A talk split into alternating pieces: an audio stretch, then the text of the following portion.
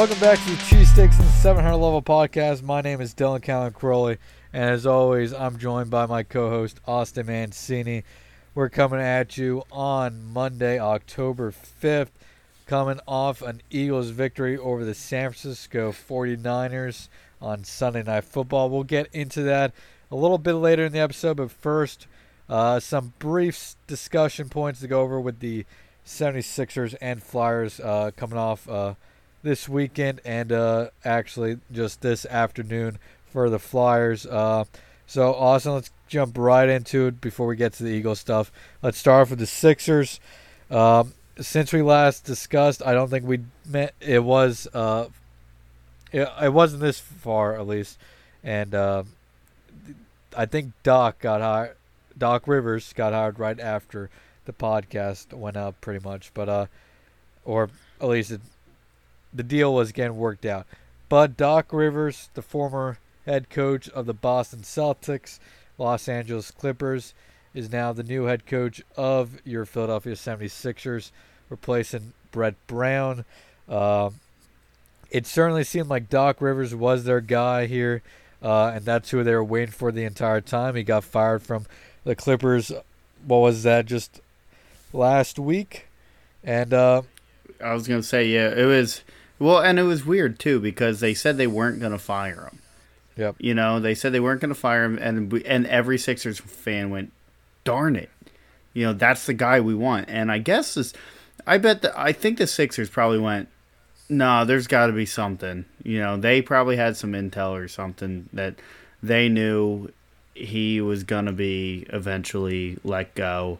Um, and to me, this is probably the best case scenario. I know we kind of talked about it. Um, I really didn't want. Um, I'm blanking on his name. D'Antoni. D'Antoni. I really didn't want just because system wise he it, it's not really what Ben and Joel are used to doing, and you know like the skill sets don't really fit. Um, it probably for me would have went Doc Rivers, Tyronn Lue, D'Antoni. Yep, I agree with that. Uh, does well, um I, I, does see, it worry I, you though? I may have been D'Antoni then Tyronn Lue. I know Lue won a championship, uh, but I mean, yeah, he had. We For me, it was just a system type of thing. He, but uh, um, does it worry you though that Rivers couldn't, you know, multiple times now couldn't get it done? Yeah, I mean, Doc isn't a perfect head coach by any means. He's not a I, think he's a really good. I don't know if he's he's not an elite head coach. I mean, the dude has had his fair share of failures to say the least. I mean, how many teams has he actually had that probably have, could have won the NBA Finals, but they failed to? And I mean, he, he's lost uh, how many series after being up three games to one now too. Yeah, and that's and that's what I think. Like my biggest point is, you know, they've been they've been up before. He's gotten them close, but they just haven't done it. The only the one time that the, he did was was the Kevin Garnett, Paul Pierce, yeah. you know that that team, and it it's encouraging to me that he you know he can at least manage you know uh, egos like that, and I think I think he will know how to push yeah. Ben and that was the whole thing. You know, I know there's been a lot coming out with Jimmy Butler um, about accountability with the Sixers, and honestly, he probably wanted to stay, but the you know organization and Brett he just didn't agree with. Um, but that's a topic, you know, for probably a later, maybe an off season kind of thing, free agent thing. But um, I think I think as a respect thing, they would love to get you know like Ben and Joel would love to have Doc, and uh, before we go, you know, everything further, I've seen. Way, sure. I think we should uh, give into uh, his wishes here and call him Glenn. Oh, Glenn. It's it's gonna be so hard. So Glenn Rivers. Yeah, he did today. He did. He did tell Glenn Rivers did tell Zumoff um, that he wanted to be called Glenn Rivers on the broadcast because there is a quote only one doc in this in Philly. Technically, there was two. Um, I, There's I only just- one dog. I gotta put that there. Sixers basketball. Sure, but there was there was two. Yeah, there there's two docs in But- sports history. But I, I like the hiring. I, I do. I mean, I don't. I really don't know what to expect with this year. Yeah, I mean, he seems high on uh, the combination of Embiid and Simmons, which I mean, what head coach wouldn't? Uh, he uh,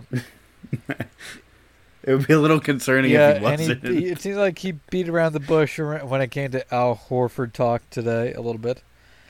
Um, so I I like it. I don't know how much it's actually going to change when it all comes down to it.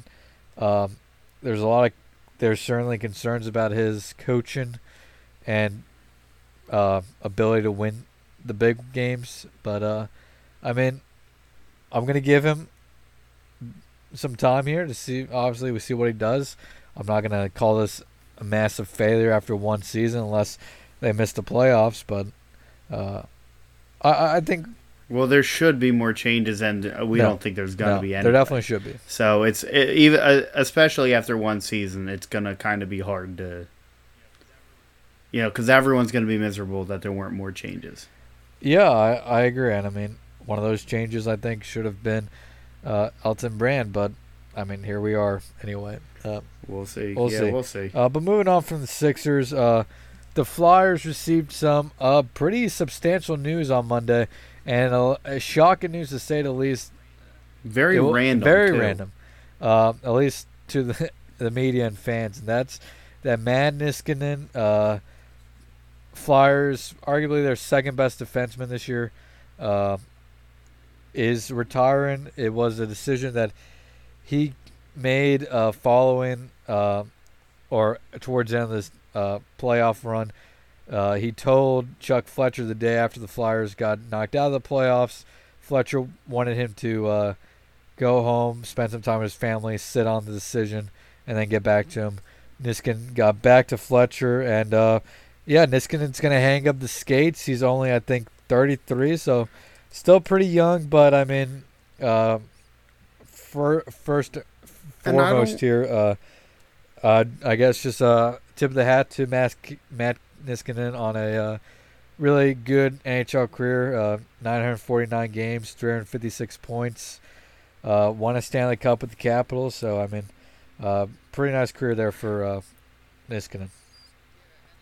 Yeah, and it's it's hard to it's hard to blame him. Like especially like you can't really blame him. Especially like you know I look at a guy like Giroux who just had a kid, you know, or um, Couturier who just had a kid. I know Couturier is a little younger, but you know you're playing in your NHL season. You're not thinking. I, I feel like he wasn't really thinking about this.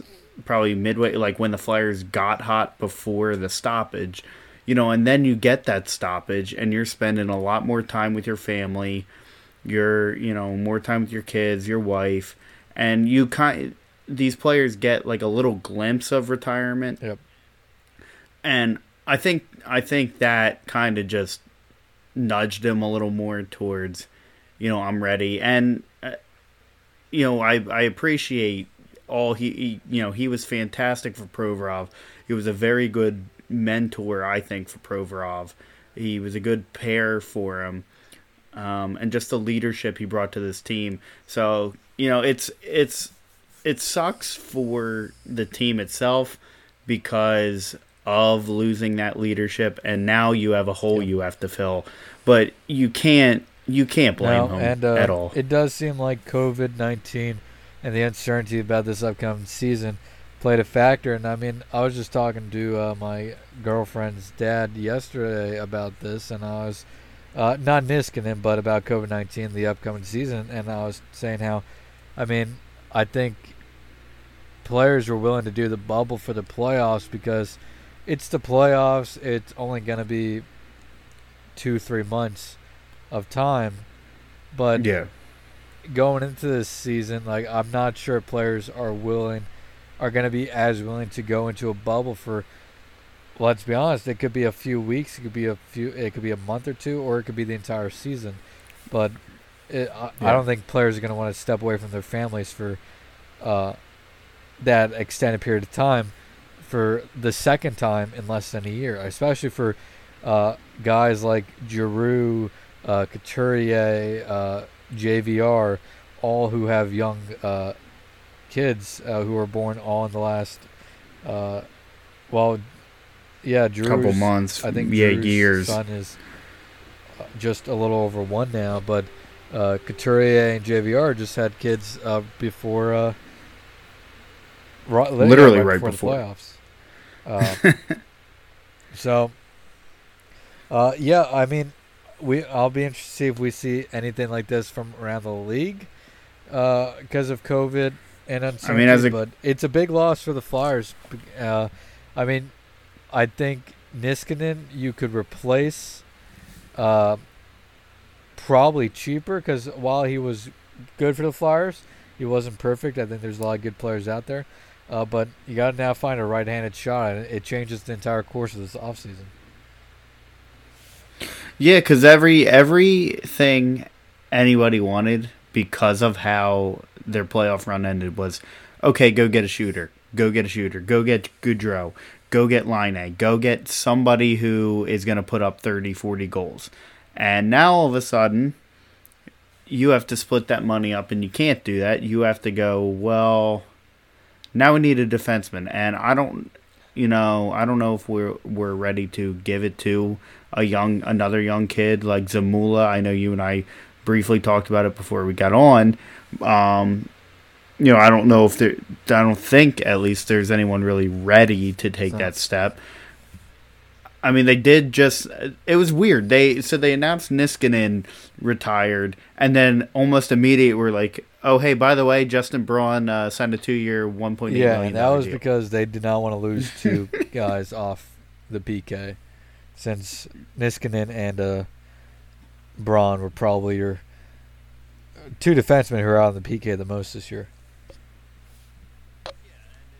Yeah, and it was. I just thought it was kind of funny. Like they just kind of like to soften the blow. Like, hey guys, I know we just lost Niskanen, but uh, Justin Braun's coming Yeah. back. Which But- I'm sure has everybody You know, we just enthusiastic. oh thrilled. but the biggest name, you know, I've I've seen people linked to the Flyers is uh, Alex Pietrangelo.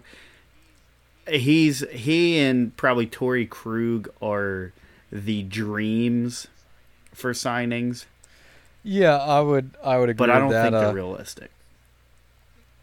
I I don't know because now when this I mean, Torey off the books, is- you got very young and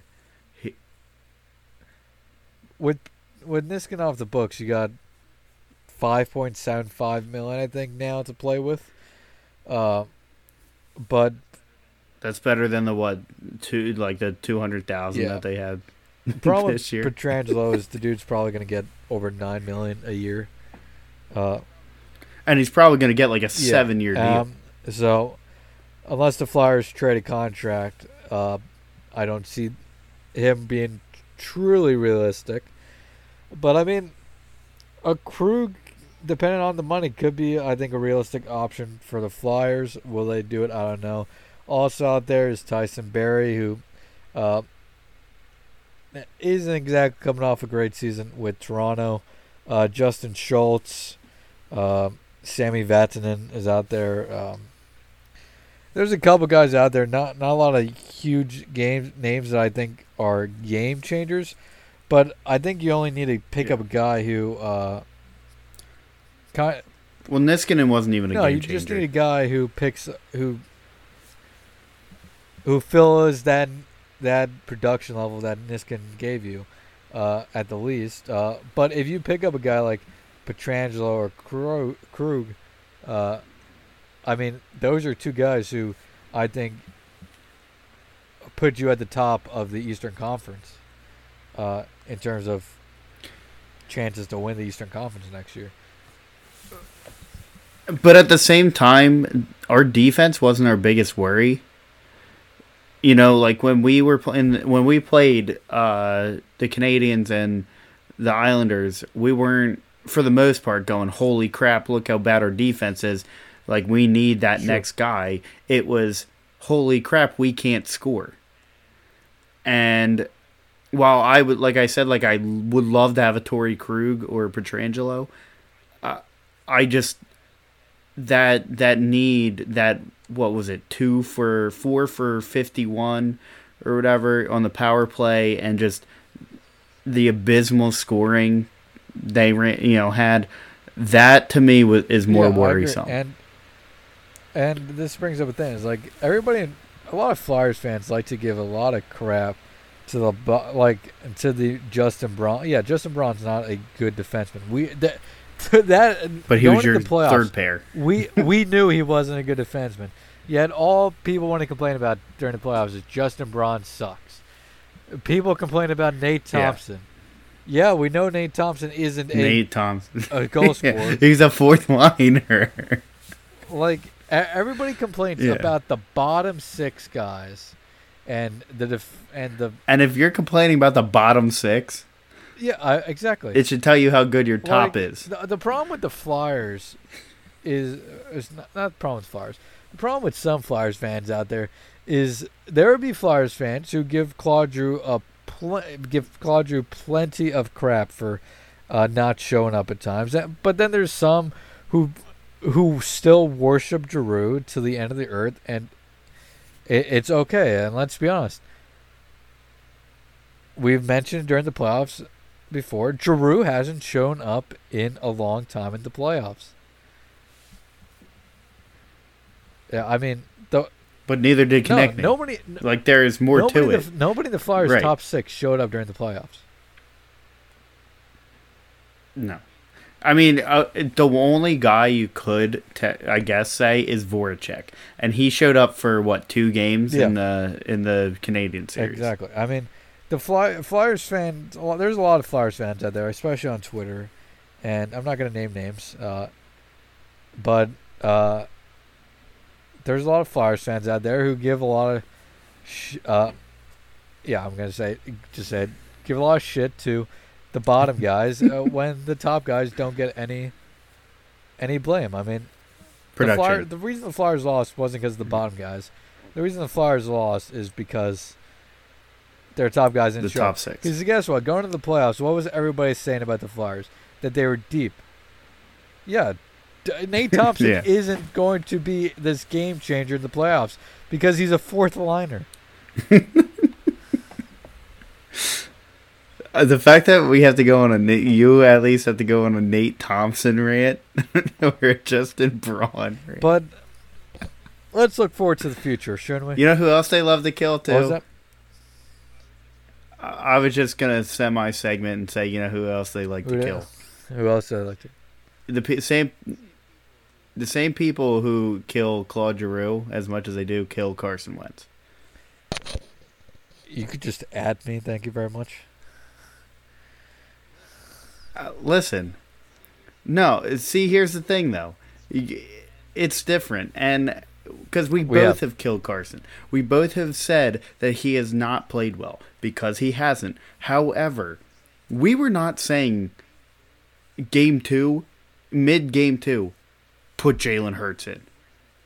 Where's Nick Foles? Because I don't know if anyone any if anyone wants to go look, Nick Foles looked as bad as Mitch Trubisky on Sunday.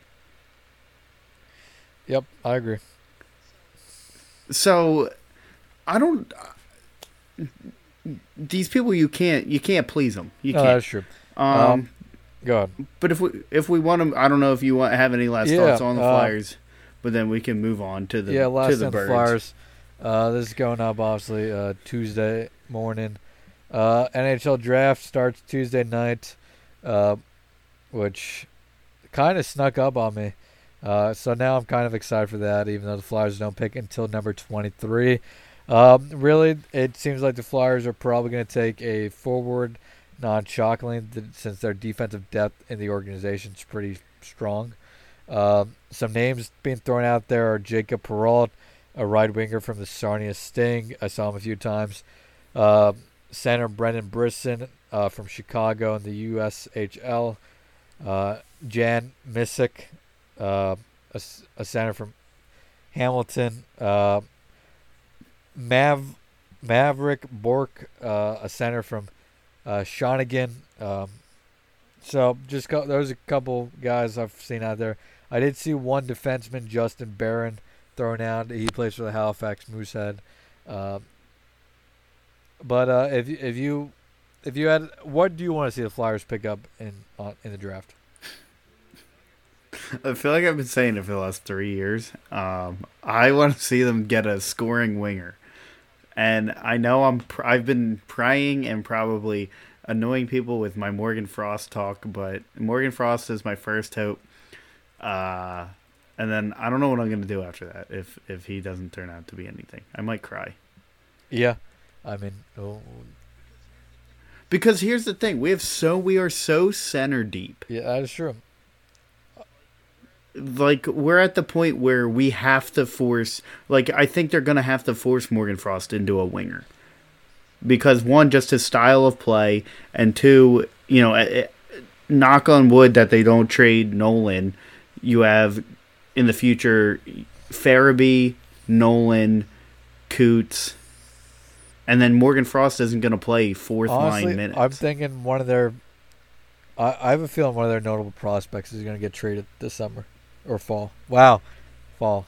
I do too. I do too. And and it's because they're gonna try to like please everybody and and go get like a Gaudreau or Yeah, something. I, I, I mean, among I can see Frost, Cam York, the one of those guys getting traded. I really don't. Those are the two I really don't want uh, them to trade. And I know I'm I'm willing to put Dylan. I will I will Venmo you ten dollars that if there is a trade, Morgan Frost gets sent, and you and I'm going to text you immediately, and I might need a hug. I'll, I'll come give you a hug if he gets. I'll still buy his jersey. I don't care. All right, I think we can now move on to the uh, the birds. Uh, so Who- as Who mentioned, for, I mentioned coming for on. some reason, Dylan. what was that? I was just gonna say, for some reason, this team, they win the games. They don't. Um, they have no That's- reason to That's win. not percent true. Uh, but yeah, as I mentioned, coming on, Eagles picked up a win in San Francisco last night, 25-20 on Sunday Night Football. And as Austin just said, it was one of those games that uh, I told him before we got onto the podcast here that uh, I was telling people all Sunday this was going to be the game the Eagles were going to win, and I don't know how it's going to affect them throughout the rest of the season, but for at least a week, it's going to give everybody in Philadelphia hope that the Eagles can turn the season around and still become something. Uh, oh, this is their this is their plan for the last since 2018. Is you go, this team's a Yeah. disaster. I'm done watching them, and then up here we go, here we come. You know, they start reeling it in and reeling it in, and then you get sucked back in, and you're like, why am I doing this to myself? That's exactly how it's going to go. and that's what this and this is exactly what and you know this is that game because um, first of all Carson Wentz actually started to look I, I wouldn't say he It looked was a great step forward. but he looked yeah was encouraging he he took a step forward after taking three steps Yeah, back. it was an encouraging performance. I thought Um, uh, what what I took away from it, and it does have me slightly excited about him going forward in the next few weeks, is that over the Cincinnati game and this game, we have seen Carson kind of gain more confidence, or kind of go back to that ability that he had early in his career of moving around, ex- getting out of the pocket, get, escaping rushes from linebackers and defensive linemen that he should get sacked on, and he's he's looking great. I don't know, great, but he's looking really good mobile wise. He's extending plays, and I mean, this is the best we've seen him on his feet since pre-injury. Yeah, and it. I was encouraged to not see him try to duck every single pass rusher. Yes. Like when he ran for that touchdown, he sidestepped three people, two in the pocket, and then he juked the linebacker or whoever that was out. And you know, Carson wasn't doing that right like last year when he came back from the ACL oh. tear. It was the oh god, here comes somebody and he slides or attempted to slide. Um, so yeah, I I think his mobility was there a little. So I heard somebody, it might have been Ray Diddy, say maybe that that muscle that he put on kind of hurt his mobility Definitely could have. because they said you know he did you know going into the off or coming from the off season he looked stronger he looked bigger and maybe I don't know if he's like cutting that a little bit but or just getting used to it. But I I fully agree especially that one um throw he had. Um he escaped a couple people rolled right. I was honestly screaming for him to throw it away and I forget who he hit. I don't know if it was Miles. I don't know if I forget if it was Greg Ward, but he hit someone probably three yards shy of the first down, Yeah. And that and that was reminiscent of when uh, the Seahawks we played the Seahawks and he just threw that bomb to uh. Aguilar. Yeah, I do remember that. So and and just as a whole, I think Carson like he missed a couple throws to Miles. Yeah, it wasn't a perfect pass. and he did have sure, sure and but but there were encouraging things that happened still like the deep ball to Fulgham who we'll get into uh in a little bit but you know you haven't really seen him hit those deep balls he's missed a couple on them and i know he threw what was it was it one interception or two Um, he threw one, and it was def- I, it was Okay. deflected off the defensive line, I believe. Right. And, and that was and that was one of my things that I was like why you know like I I get everyone's upset he threw another pick. It got tipped. I mean Yeah, but I I hate using that as an excuse that but being said, I mean I've never seen a six-five quarterback get more passes tipped in his life than I Carson agree. has. No, and I agree. And I think that it's a timing thing. Like, you know, they're they're timing him and going, he's gonna get rid of that ball. But once that ball's out of your hand, you know, and if it gets batted at the line, I I I it's hard for me to be like, oh, what a terrible throw, you know? I agree. Like it's a different criticism. It's a different criticism for me. Yeah, I definitely agree with that. Uh, but overall, I, I think I would call his performance yesterday encouraging. It's a step forward, but you still got to Would you give it a B? maybe a B minus. Mhm. I, I I think there's still room to grow uh, and improve. Uh, but I, it was encouraging that he took a step forward for once. Um, Yeah, I it I I'd probably go B minus too. I I you know, you saw like I said, he missed miles on some easy throws. He did hit on a couple of them and that and that touchdown he threw was beautiful. yes, Absolutely beautiful. That was a Nick Folesian teardrop touchdown. Um but staying with the offense, another thing on Wentz. aspect that was in, uh, his rushing touchdown Sure. to open the game or or the scoring yesterday. um, that that was his third of the season, which is his career high, uh, and he now has three straight games of a rushing touchdown. So, if uh, He um I don't even know. I just eh, he looked like he wanted to win that game. he did, he looked really confident. And even I know it's something stupid, but even him blocking on that Jalen Hurts uh play you know, it that was somebody who uh, he didn't care.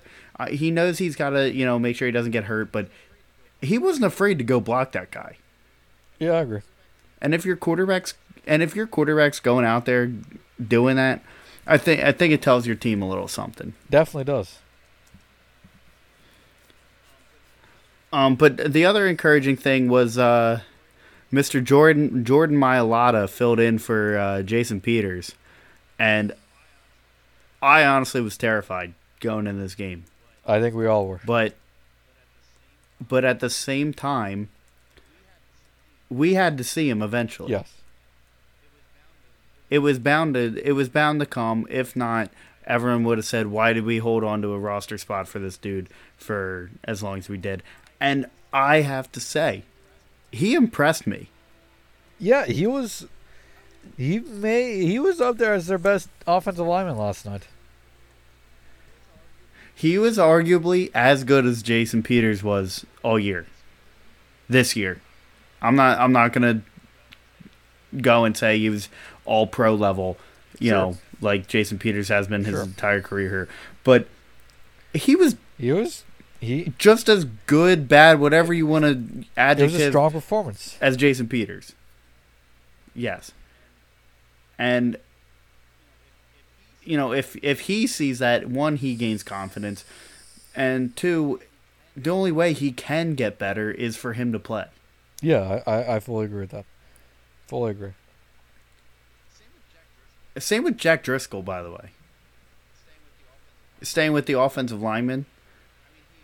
I mean, he he kind of impressed me the first game when he came in, or he started for Lane Johnson. But um, I mean, he he didn't really, to me, struggle that much. I don't know if you noticed anything. No, I didn't really notice a ton, if I'm being honest. which is which is to an extent kind oh, of yeah, good. it's definitely good. I mean, it's one of those things. if you don't hear his name, then everything must be going well. Now, now Mailata did Mailata did have a terrible, terrible false start Yes, he did. He did. on third and one.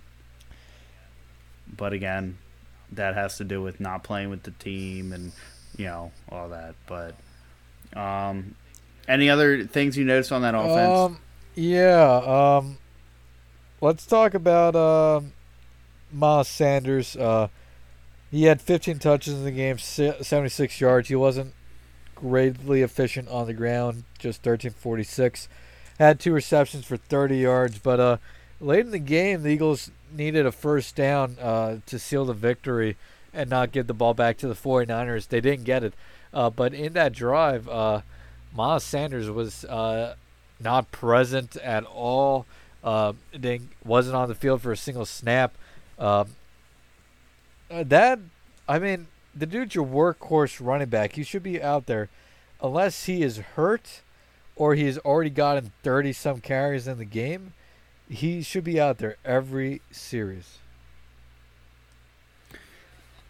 Yeah, and and I get it. Doug Doug said it was a part of the game plan. Clement's is more of a bruiser. You know, they just wanted to wind the clock down. I get it. I do. But it wasn't like you gave Miles 20 carries No. prior to that. 25 carries prior to that or touches in general. The dude should have at least been fresh. You know, I don't know if it was a fatigue thing or, you know, uh said something to Doug. But as a whole, I mean, Miles wasn't really used. He did have, I believe, a 2.8 yards per carry rushing, specifically for rushing, which wasn't necessarily that good. But again, he is at that point your best offensive weapon. I agree. I agree. Um, I guess let's talk about the receivers. Uh, where do you want to start with the receivers? Do Oh, wanna you start with, mean- uh, the man, the myth, the legend, Travis Fulgham, or do you want to start with the rest of the group? It's kind of hard not to start with the man who was signed on Saturday and already has more yards and touchdowns and catches than JJ Arcega Whiteside. That is hundred percent true. I mean, he is more It was a beautiful mean- catch. I think uh, with just his first career game uh, by Fulgham, that he he has matched J.J. Arcega Whiteside's career touchdown. Uh, total. I don't even remember his touch. I don't even remember Arcega Whiteside's touchdown. Yeah, he that got he one has. last year against. Um, thinking off the top of my head here, uh, Miami. Okay. Um, well, here's the thing. Travis Fulgham, even his first catch was that what that comeback or Yeah. that curl was a way better route than I've seen Arcega Whiteside run all year. And Carson, you could just tell, trusted Fulgham to make make a catch. Him and Greg Ward were the only ones he showed full confidence he could catch that ball.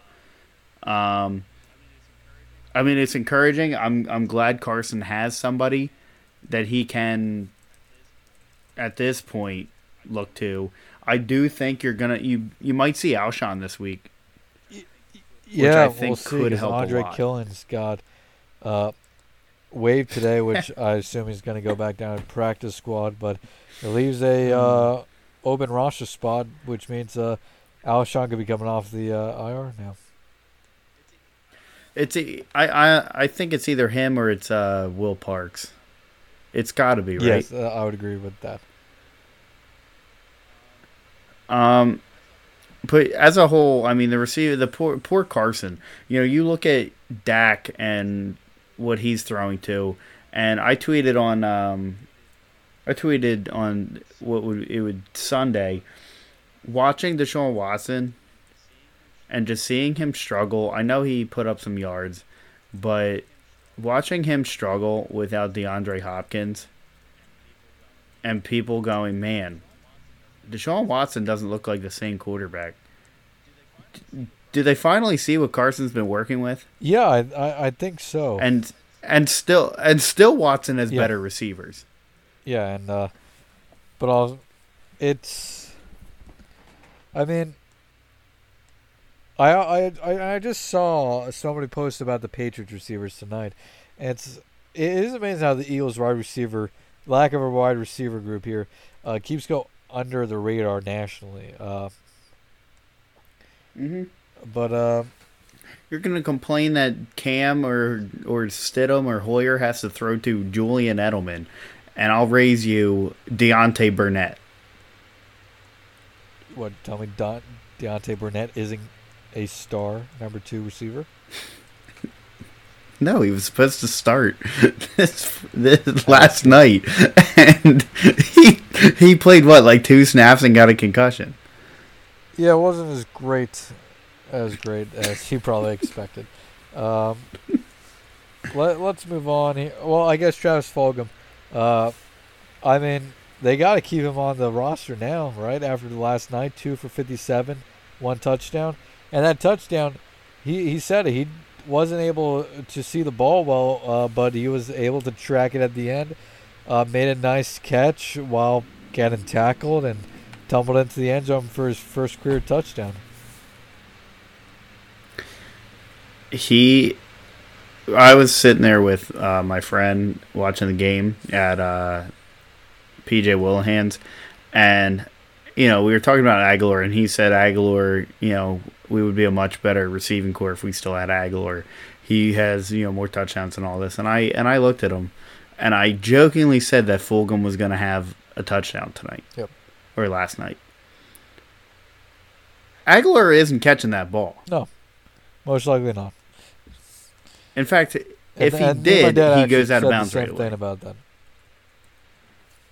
That that, I mean, it wasn't obviously Agholor had a ton of separation, uh, but that was very much the kind of like that Agholor play against Atlanta last year. Uh, but I mean, Except there were no lights for Fulgham to blame. True. Uh, but uh, I I mean, at the end of the day, uh, for that, for that play, for a rookie to make that play in that situation, where, let's be honest, there was a much a must-win game for the Eagles.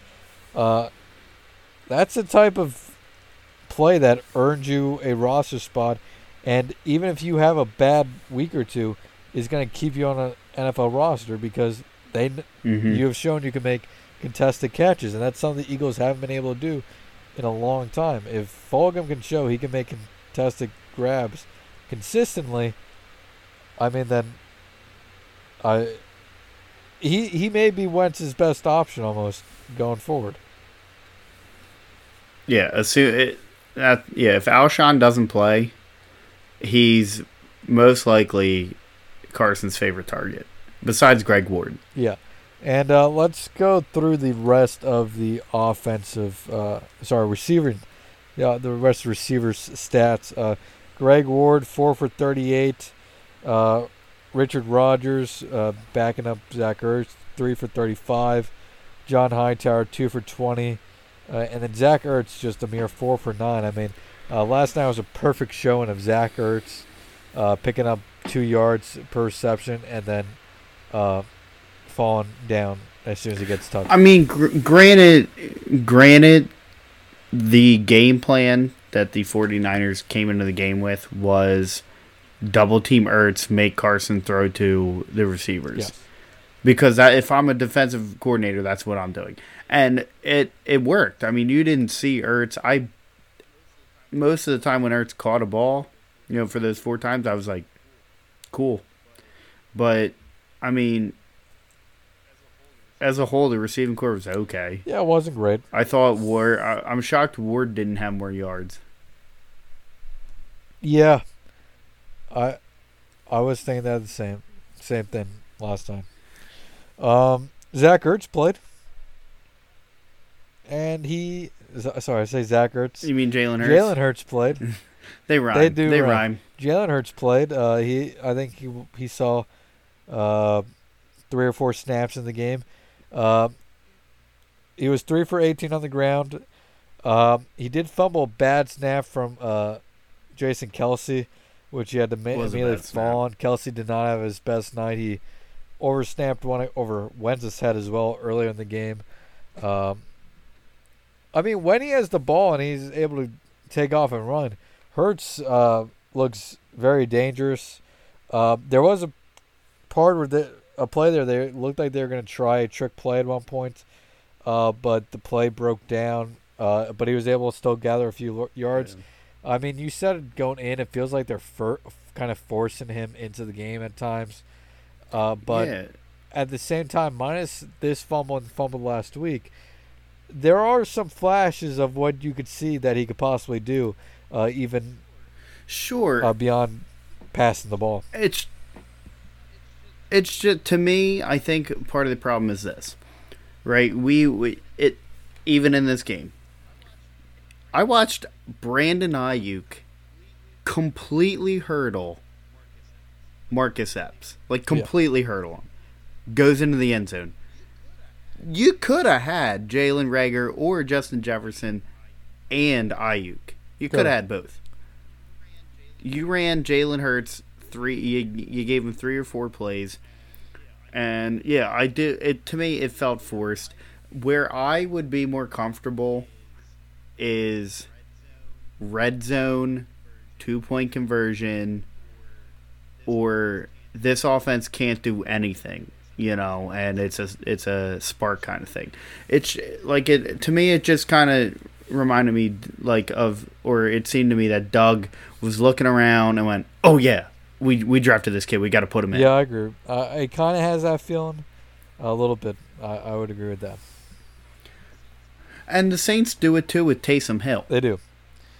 They do. And Because to an extent, if you wanted to even just make a team think about it, you could have Hurts on the punt team, you know, as the up man or whatever it's called. yeah, I, I guess you could also do that if you really wanted to. I mean, right now I don't think you do that with him as your second string quarterback, but No, Uh, but you know, yeah, you know what I mean. Like, or active.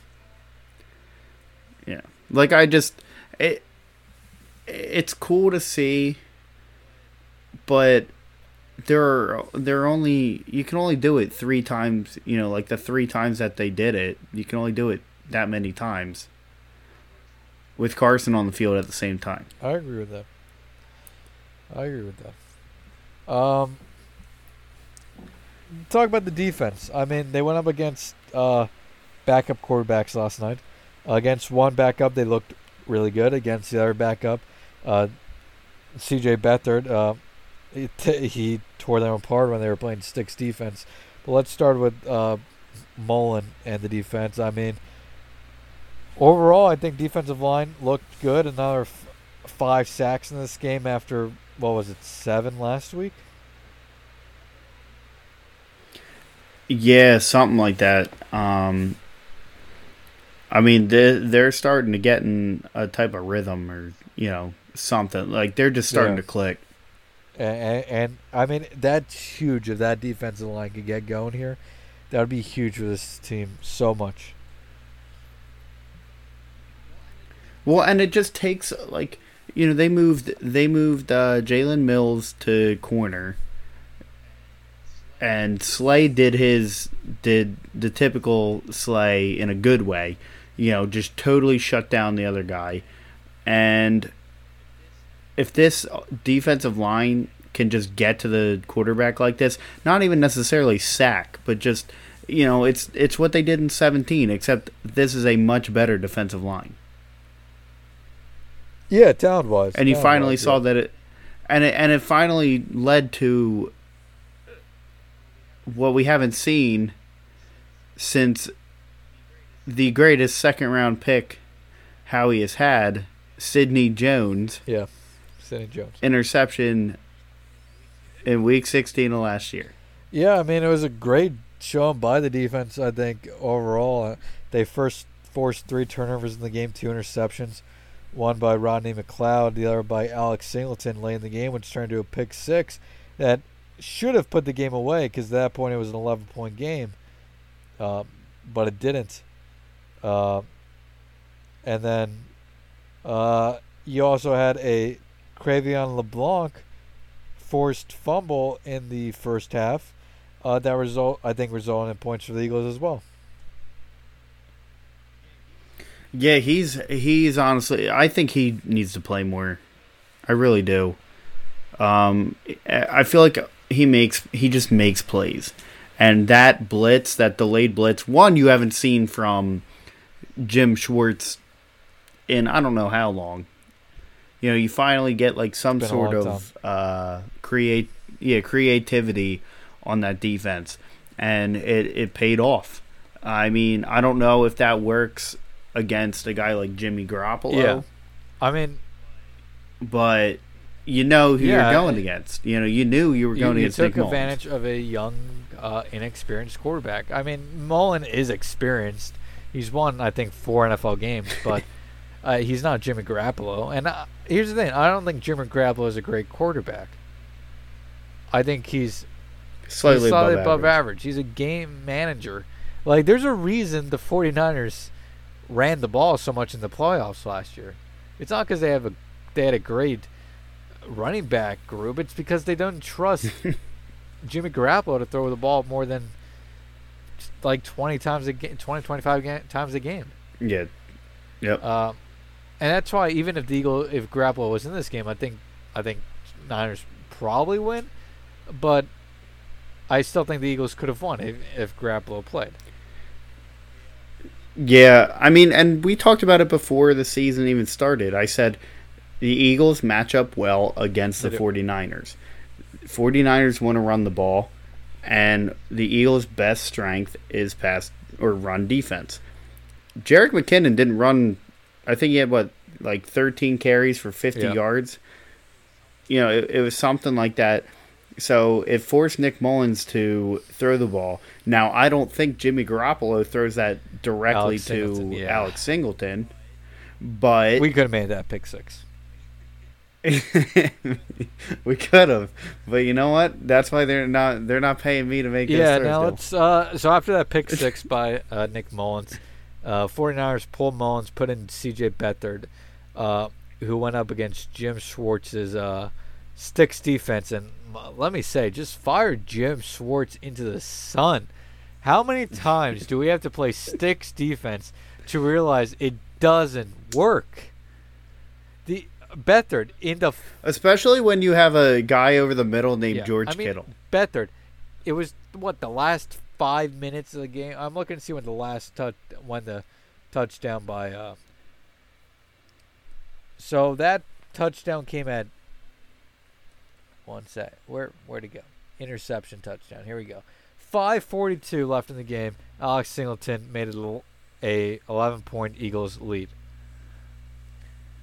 So in the last five minutes and 40 some seconds, CJ Beathard went 14 for 19 for 138.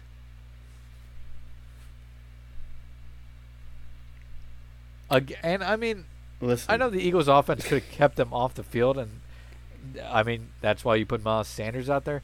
But how do you let a quarterback tear you up that badly in the final five minutes? We're not talking about Tom Brady or Peyton Manning or Patrick Mahomes or anybody who's good. We're talking about C.J. Beathard, the third string quarterback of the 49ers. It's because Jim was playing to not lose. And it it's the wimpiest style of defense, you know, like and it and it to an extent doesn't work. No. Because you even saw against Tennessee, you know, Tennessee literally you played sticks and yep. lost. I mean, uh, teams are going to pick it apart one way or another. And like any team that has a good offense coordinator and a average or even semi below average quarterback will be able to pick your sticks defensive part every single time. And the Eagles have paid for it almost yeah, every single time. If somehow they play a close game against the Ravens, it's two weeks ahead. Lamar's either going to beat it throwing Right. No, yeah, I know. I'm just but mind everybody who's listening. Yeah, he's either gonna he's either gonna pick it apart like that, or he's just gonna take off because you're gonna be so spread out. Yeah, I mean, yeah, I agree. Um, and you think Nate Gerry or Alex Singleton are gonna no. catch him? No. Uh, I do feel bad for K'Von Wallace though. Uh, first career start, and for the most of the night, uh, he basically had to be there to help cover uh, Travis Kelce, and Travis Kelce had uh, pretty much what we expected against the Eagles defense. You meant you you did it again. It's George. Oh Kittle my god! Uh, sorry, I'm watching the I'm watching the uh, Chiefs Patriots game right now. My bad. Uh, Greg Kittle. Greg You're good. Kittle. George. George. Jeez. you have that what Ike juice. What That's what you're right. Greg. you said Greg there. It's okay. But um K'Von I mean, listen, if you want your first game to be a cakewalk, then you're not ready for you don't you know you're not ready for the NFL.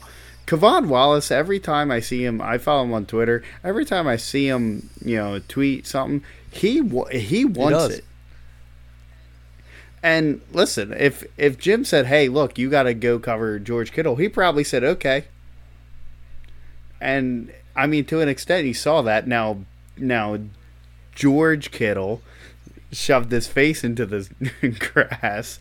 But I mean, to an extent, I think he played fine. Yeah, I thought he played fine. I mean, outside of that one play, you really didn't hear his name called much, which I mean, it means he a didn't rack up a lot of tackles, which uh, is all right. He ended the game with. Uh, actually, I'm trying to look now. Uh, two tackles, and then uh, but and then you heard him that one time when Kittle sh- shoved him to the ground. But uh, I mean, it could have been worse. You don't want your safety making ten tackles. No, usually anyway. Not. Depends what type of safety they are, but usually not. Uh, but yeah. yet, I wouldn't mind seeing him start again on Sunday. I, I think he is going to start again, and uh, but for Greg, good. For Kittle, yeah, just stick to the last name. For George, stick Kittle. to the last name. George. it's you. It's like you and the Washington Where am I even getting team. Greg? I don't. I don't Where know. am I getting Greg? George Kittle. George. Giorgio. George. George. George. George Kittle. The Kittle of George. George Kittle. Uh, I mean, that's exactly what you expected out of Kittle last night. Uh, 15 for what was it? 138 mm-hmm. and a touchdown.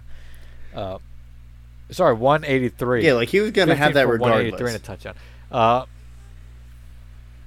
and that's uh, honestly why what we saw of Kittle last night is why uh, the Eagles aren't going to pay Zach Ertz. Yeah, because uh, he sh- he doesn't shove people's face into the ground Well, like Kittle, Kittle. He doesn't well, get the Kittle was yak. going 15 for 183 and a touchdown Yeah, when everybody knew the ball was going to him. Zach Ertz, the Eagles' best receiver last night coming into the game, was four for nine.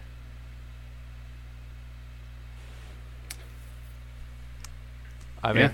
stats speak for I- themselves. Like I wish I knew what else to say. You know, It's not like the- uh, it's not like this that, but 49ers defense is a It was missing yeah. I Nick mean, this Bosa. 49ers defense isn't exactly going to scare you.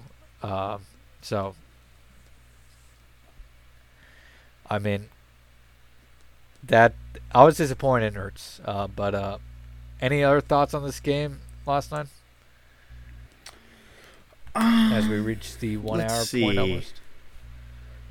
Sure. Um.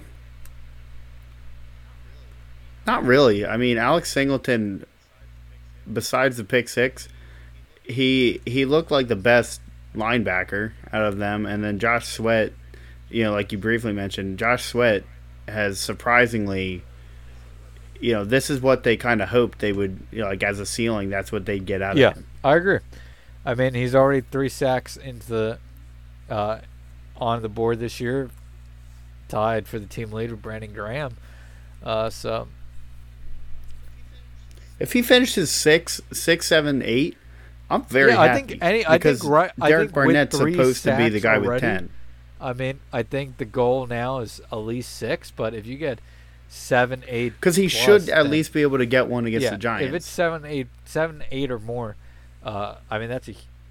I'll take that any season out of almost any defensive lineman. Except, see, I expect ten from Derek Barnett. I think we need to lower our expectations to an extent.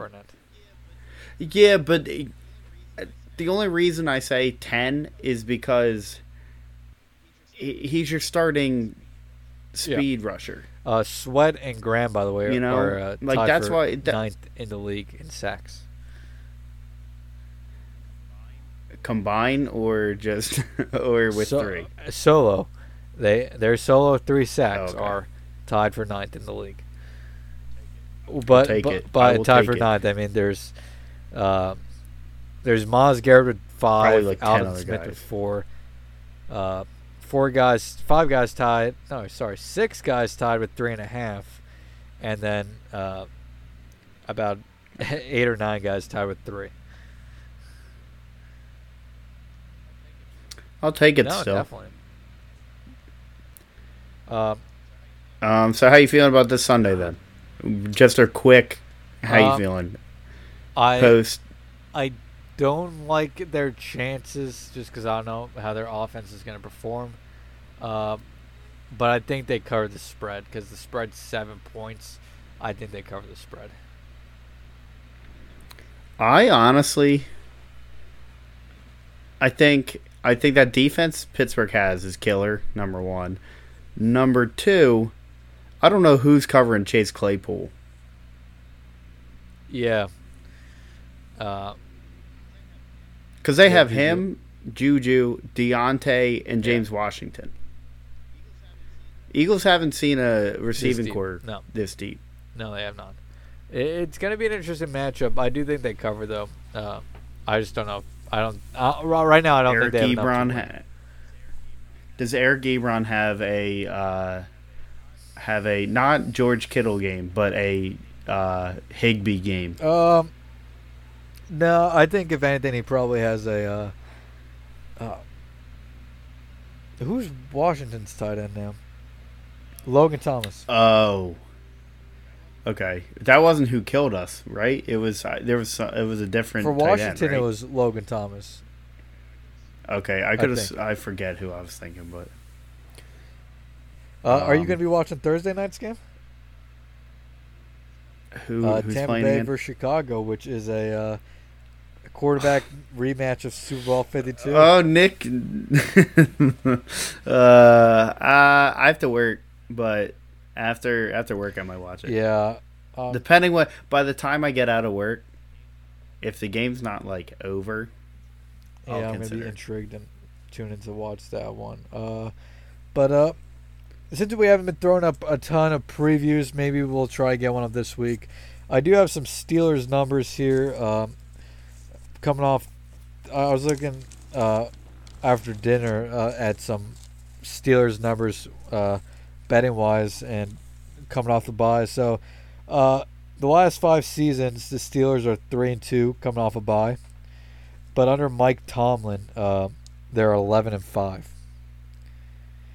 That being said, that's uh, that's not Andy Reid though. that is not Andy Reid. Um, the Eagles are since 2016 are seven and eight with the rest disadvantage. Uh, the Steelers are actually eight and nine with the rest advantage, which I I thought was interesting as well. Um, It's basically It a toss up. It very much is. Uh, and uh, the other thing to remember is the last time these two teams met was Carson's rookie year.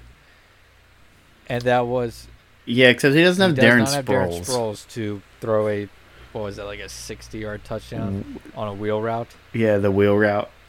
Now, yeah, that wheel route thing where he's And yeah. th- I remember that game. And Carson was way more accurate then, Yeah. right? Um, and um, give me one second here, actually. I'll, so since 2016, let's see how the Eagles are coming off a win. After a win, the Eagles are 24 and 16 after a win. Uh, are the Steelers coming off a win They well, before their bye week? I'll look it up because I was th- I was thinking this week and I was like, wait, they Uh, they didn't. Yeah, God, they beat the Texans. Yeah. So under Tomlin, they're 11-5 after the bye, after a bye, and since 2016, they're 31 and 13 coming off a win. I think this is a different case though. It is. and that that doesn't Um, as a fit because COVID's gonna as throw a favorite. Pittsburgh's whole 37 thing. 16 and 1 since 2016. As an underdog, the Eagles are 15 and 15. And the Eagles are 9 and 11 as an away underdog. Steelers are 22 and 8 as a home favorite. I'm going into this game with no expectations. I'll tell you that right now, because I can't. There's nothing. I you can't expect anything. I agree. You expect them to beat the Bengals, they tie. You expect them to beat Washington, they blow a 17 point lead. Um, and then you expect them to get decimated by the San Francisco 49ers, and they beat them. Yeah, that's that's Expectations Eagles are out the window. That's the Eagles for you.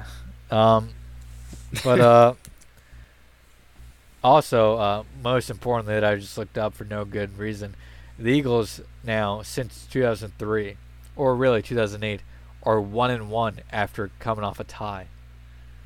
Uh, That's weird. A lot more ties have happened than you thought there were. But uh, any last thoughts before we uh, close up shop on this one? Um, yeah, actually, I just thought about. Uh, I meant to bring it up earlier. Tobias Harris actually might have a rebound year. He, know, 'Cause of hey, he's played with he's played under Doc before. Now, um, I don't know how much my hopes are going to get up because, to an extent, I kind of hope they trade him to get a guy like Buddy Hield. But um, if he stays, I, I might be a little encouraged because I you've seen what he can do under Doc Rivers. Um, and uh, another thing we forgot to mention that happened over the weekend. Uh, a certain somebody did get let go. well, a certain somebody resigned, and has been Yeah. He got a he got assigned Yeah. a different. he got position. Howie Roseman. Uh, Matt Klentak is no longer the. Phillies GM. He has uh, been reassigned, which means the Phillies just don't want to pay him uh, empty money, so they're just going to pay him to still work for them, just not as GM. Uh, Ned Rice, I think, is taking over as the interim GM, and now the Phillies are searching for their next GM. Um, Matt, uh, not Mill, Matt Uh, John Middleton did uh, have some uh, quotes from over this weekend, especially about JT. Uh, one was that he uh, was not for trading uh, Sixto Sanchez unless they were able to get a long-term deal done eventually with JT. He's obviously now going to hit free agency. And the second is he doesn't know if the Phillies are going to be able to sign JT using citing COVID 19 and the loss of ticket sales and all that as an excuse. Um, but we're, let's just ignore that the fact the Phillies have a over over. I, I don't even know what that TV contract was. Uh, but a $2.5 million TV contract. Let's ignore that. Uh, the Phillies have no money. Yeah, uh, I mean, I feel like just as a whole, the the Phillies off season and that whole since we didn't really get to talk about it, that whole thing's a whole nother discussion for another day. But it was it wasn't very encouraging uh, press conference to say the least. That is true. And uh, finally, for the Phillies, uh, Rhys Hoskins had surgery today on his UCL. According to Jim Salisbury, it is technically not Tommy John surgery, so apparently there's multiple ways to repair a UCL injury. He's going to be uh, four to six months recovery, which puts him basically right about uh, February to April. So uh, he sh- I'm guessing he should be back for opening day. Yeah, it said four to six Yeah, months. I say weeks. I, I I meant four to six Yeah, months. My bad. uh, I'm all I'm you're all good, off tonight. but um, I just um, I'm not too worried about him missing opening day or anything. No, yeah, and it's so far away. Um, hopefully he'll be fine. Uh, but uh, until then, we'll just have to uh, hope the Eagles make this season interesting. Uh, and we didn't even mention the, the top thing about this. The Eagles are in first place. That's because there's. I feel like there should be an asterisk there. because because a the rest of the division is trash, including the Eagles, or b because Doug Pederson's decision to go for a tie last week may end up helping the Eagles make the playoffs if this Um, race is close. more so, more so, more so that they're just. It's a trash division. Yeah, I agree. Uh, but uh, but I mean that last point is true. If uh, there's a small chance, if the playoff race is close, the division race is close between the Eagles and Cowboys, uh, that the tie may end up getting the Eagles to the playoffs. Um,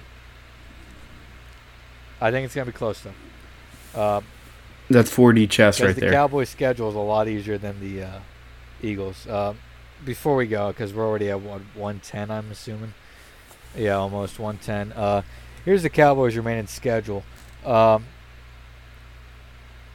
so they got the Giants, then they got Arizona, Washington, then the Eagles, Pittsburgh, Minnesota, Washington, Baltimore, Cincinnati, San Francisco, Philly, Giants, Washington. Sorry, Giants. Yeah, stand with the Giants. I mean, I could see the Cowboys going nine and seven.